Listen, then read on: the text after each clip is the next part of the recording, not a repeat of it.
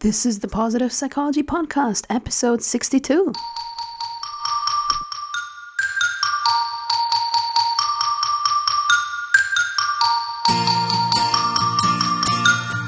Welcome to the Positive Psychology Podcast, bringing your earbuds the science of the good life.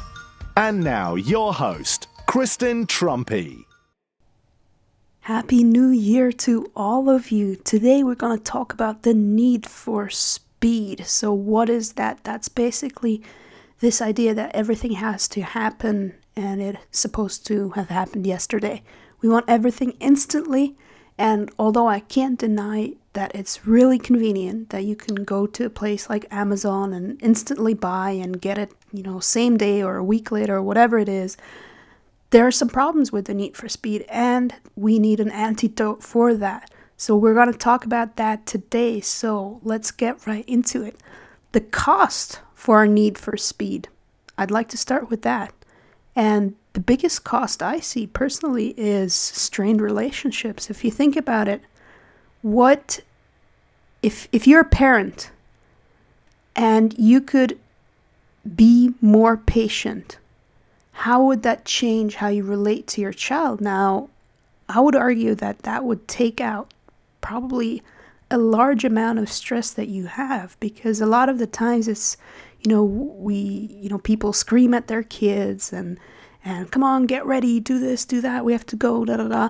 And if we could just remove those kind of interactions or change them, life would be very different. And the same is true for couples.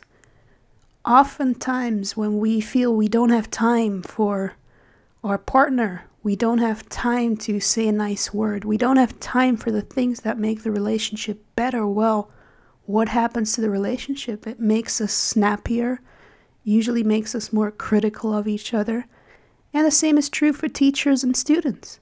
If teachers start screaming at students because they don't understand what's going on or they get impatient, they don't have to scream, but even if they, you know, sigh like, oh, or something like that, it's it's kind of discouraging, isn't it? So so our need for speed really has costs. Now, what other costs do we have? Well, another big one is that we actually stop short of worthy goals because we don't see progress early enough. So if you look at it, health is an obvious one. So people don't don't, you know, go through with whatever their fitness goals are with their food. They might do it for a week or two, but then it, the results don't show and and they abort it. Another big one is also that people don't complete therapy because they think it's not working, but actually, for therapy to work, you need a certain amount of sessions, usually in most cases.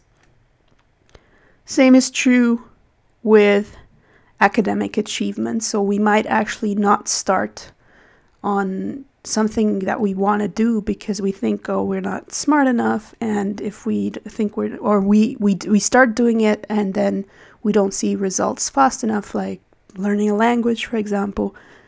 And that makes us as i said stop short of worthy goals or not even start them because we think we don't have time. Another feature of not having time is bad responses and decisions and then also very serious things like car accidents due to speeding which which is a big one. And then there's you know health problems such as digestion problems because we wolf down our food instead of eating it mindfully. So as you can see our need for speed does have certain costs. Now it's important for me that you don't think oh all speed is bad or drive is something bad. It's not. As with everything it's a question of when and in what situation. And the problem is that we have this imperative for speed and we use it actually, we act according to it, even if we're not consciously thinking about, oh, I need to go there as fast as possible. We still do it. But then what do you do with that time? So, how can you observe if you are driven by this imperative of speed? Well, you can look at your walking speed. Now, of course, there are some people who are just naturally faster than others, and that's okay. It doesn't mean that people who walk slower are good, and those who walk fast are stressed out all the time. That's not necessarily the case. Maybe the fast people are really fit and they enjoy, you know, feeling dynamic. But if you kind of walk around in this harassed kind of way all the time and you're not enjoying it, that's kind of the important factor. Well, then that tells you something, doesn't it? Same is true for driving. If you have to go through red lights and or you can't stand to give someone way every once in a while, well, you are driven by this imperative for speed and in especially when it comes to driving very often it's not a question about wasting minutes. It's a question about letting someone go ahead of you and that takes up 2 seconds of your time or 3 seconds literally. I mean, what possibly could you do with 3 seconds of your time that's so awesome that you know you have to get angry at someone else? There's nothing really. Then eating, as I said before, we oftentimes we eat fast. It's uh, something that we do so that we can get back to work. And again, that leads to all kinds of problems. So if you look, if you observe yourself, how you eat, you also get a fair amount, a fair idea of how fast your inner clock is ticking, so to speak. Then it also comes down to when you learn something new. How fast do you expect yourself to make progress? Now, that might depend on what you're learning. If you're, you know, you know you're good at languages, you expect it to happen faster. Maybe you know you suck at cooking, so you're okay with it. But if you see yourself getting impatient with yourself whenever you're learning something new, that also means that you have expectations as to how fast something should happen, which might not be realistic. And they just cause stress and pain for no good reason whatsoever. And the same is true for teaching. Maybe you have to teach someone on the job how to use a certain system or something and it's it can be frustrating if the other person doesn't understand it, but they don't nobody wants to be dumb or look dumb in front of you. Nobody wants to annoy you or take as much time as possible. So we might as well give them the time of day. That's all I'm saying. So, as I said before, are we acting out our need for speed on autopilot or is it a necessity? So, I'd like to use driving, as I said before, just to illustrate the benefits and the costs of our need for speed. So, if you drive 20 miles, you have you have some place to go, it's 20 miles away. If you drive at 65 miles an hour, you reach your destination in 18 minutes and 46 seconds.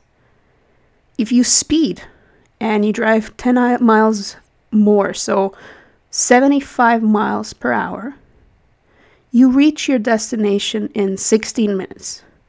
So, for the gain of 2 minutes and 46 seconds, you're willing to get into trouble with the police, stress yourself out, and endanger yourself and other drivers. And I think this is one of the many examples that show that we trade other things, we devalue other things at the price of speed for a return on investment that's ridiculous. Now, of course, maybe you're speeding to see your newborn baby because your wife is at the hospital. Well, in that case, just good luck, and I hope you don't get, you know, stopped by the police. But I don't want to say there's never a good reason to do these things.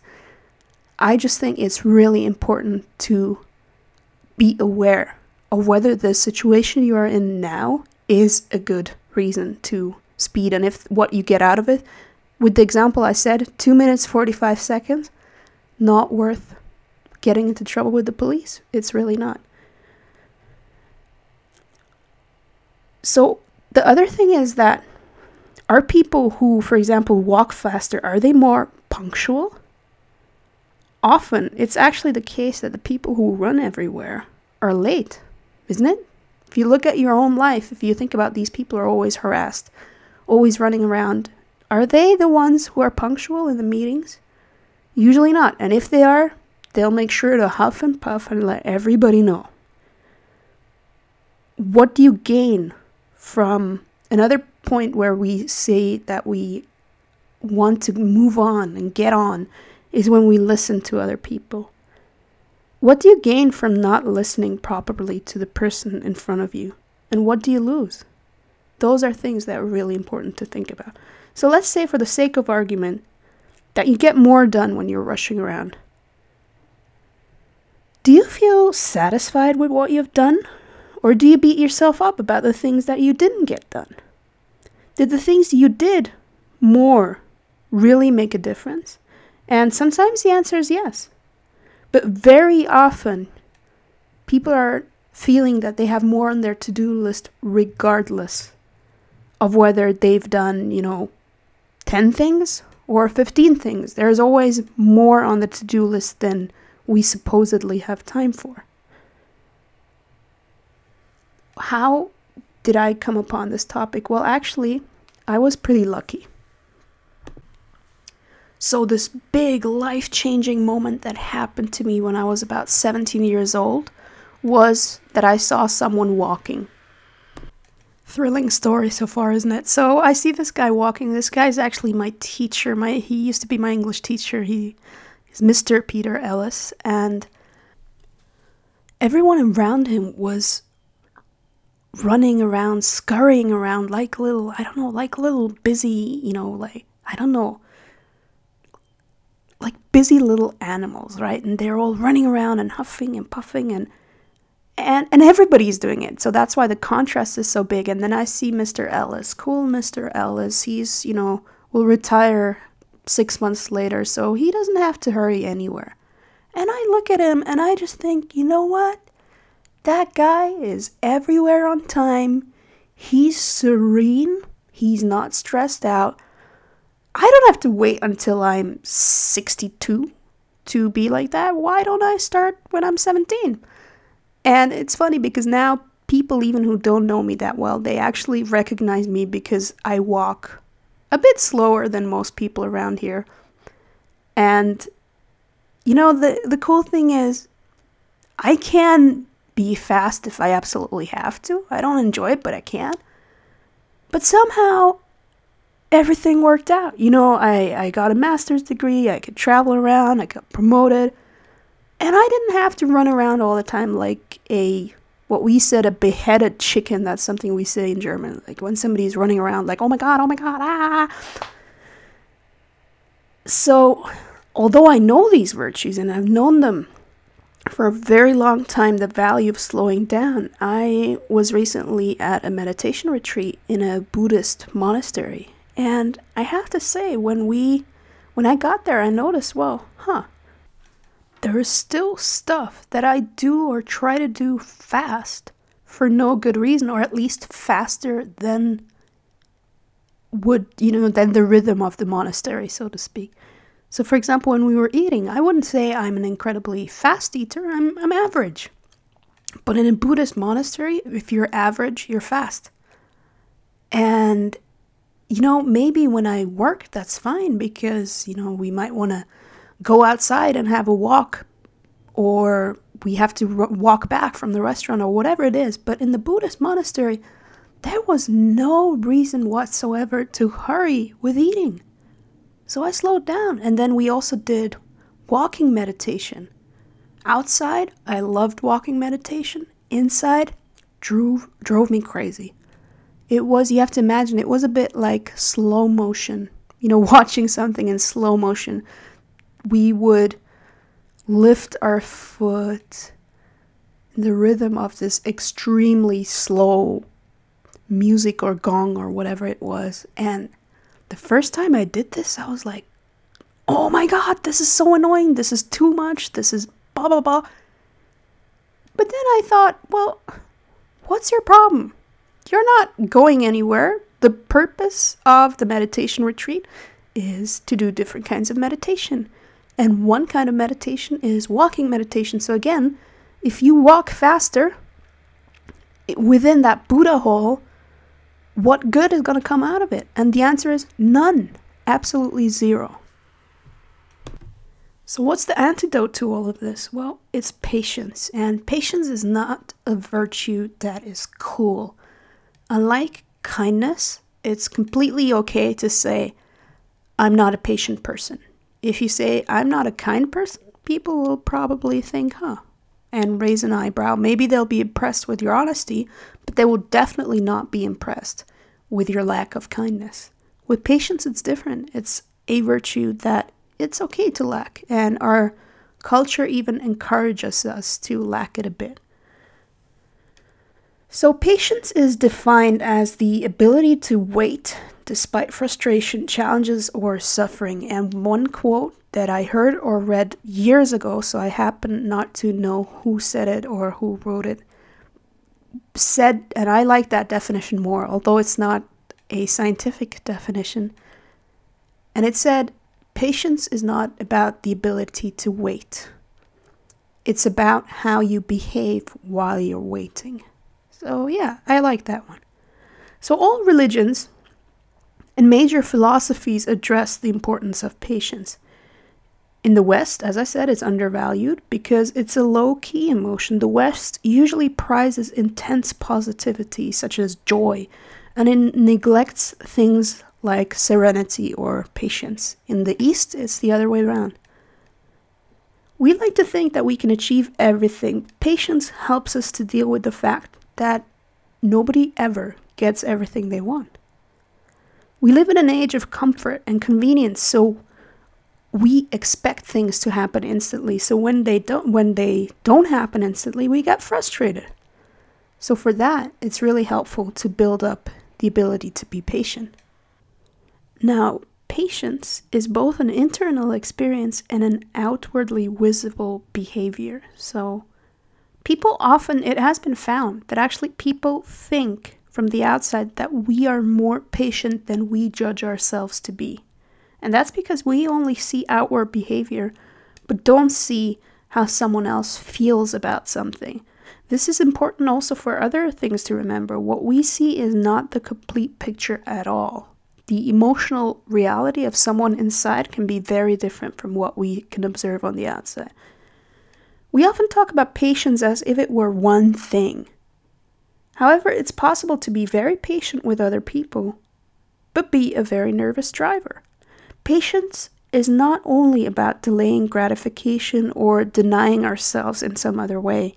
When it comes to gratification, we have a choice. When it comes to situations where we are forced to be patient, patient, we don't have necessarily a choice.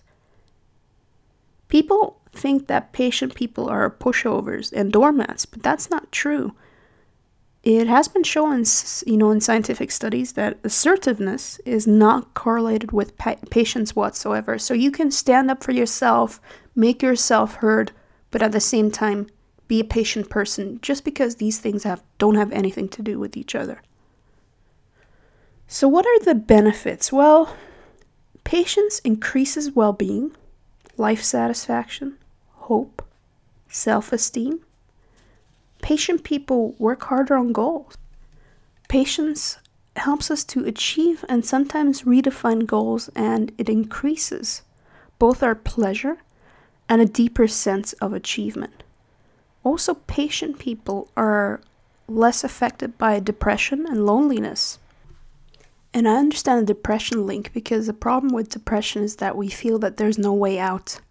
Whereas a patient person might feel, well, there's no way out right now, which makes a huge difference. However, the loneliness part, I find that surprising, but hey. And then, last but not least, when a situation can't be changed, patient people work to change themselves, which is way more successful strategy than all the alternatives.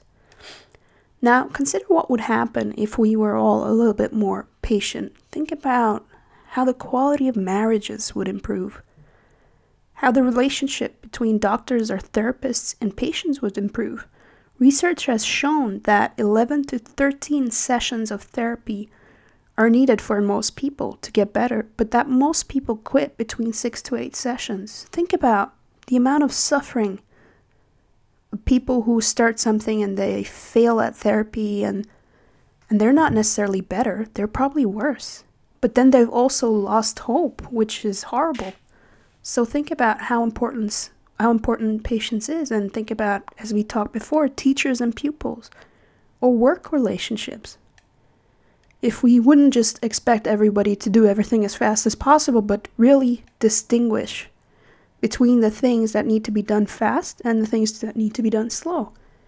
And I've been doing that at work for years and what happens is that actually, you know, I'm, I'm not the fastest, and I don't see the point of being the fastest in everything all the time. But when it's really important, I'll make sure that I get something done. And I've seen that that's what happens for me as well. So I'm very laid back with the things that I can be laid back about. So I'll just say, like, look, you can do this within a week. That's no problem.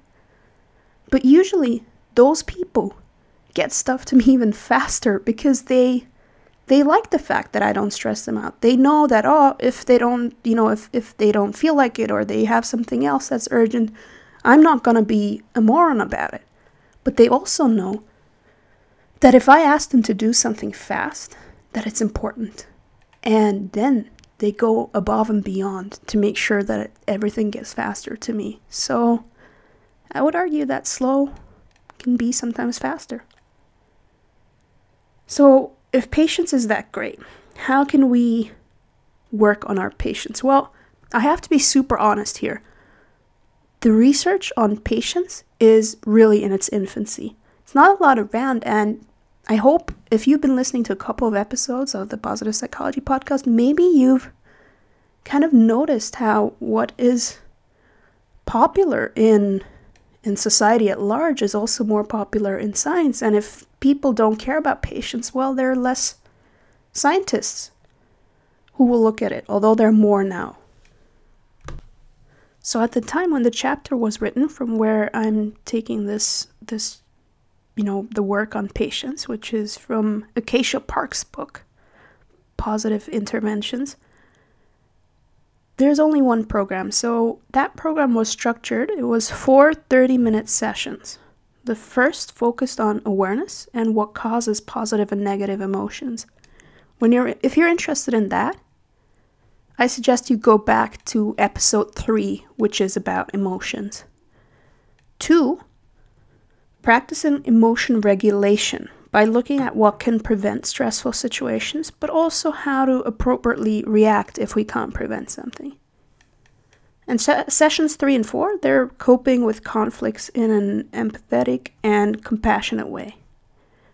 Daily stuff that you can do unless if you don't have a scientist, uh, a patient scientist up your sleeve. Well, the first is apply a bit of awareness of when speed is needed and when it's not. And when it's not, take your foot off the gas just as an experiment. Everything that I say on these podcasts, I can't guarantee that all of it is good for everyone. It's probably not. But what it would be nice would be if you try it. What happens if you get off the gas every once in a while? And then if it works, cool. If it doesn't, well, maybe you have to do something else. So, what other daily stuff can you do? You can Try to see what happens if you eat slower. If you stop at yellow lights instead of speeding through them, if you walk slower, if you listen without formulating a reply in your head or thinking about something else. Try those out. And it would be actually really cool to hear from you guys. What what were your experiences? I would love to hear your experiences. So, December was a record breaking month for the Positive Psychology podcast. I have no idea what happened, although I have some indication, but somehow we got 63% more downloads than in the previous record breaking month of November. So, what happened? Well, your reviews, that's what happened. I see that something that reviews were posted in the US, Canada, Britain, maybe others. I'm not sure yet about that because once a month I get an email. And there I see it, and that will be tomorrow. And I will, as, as soon as I get the reviews, I will read some of them, of course, here. And I don't know the details, but what I do know is that remember how I ask you for reviews so that more people can find the podcast? Well, apparently that's actually even true, and you guys have proven it to be right.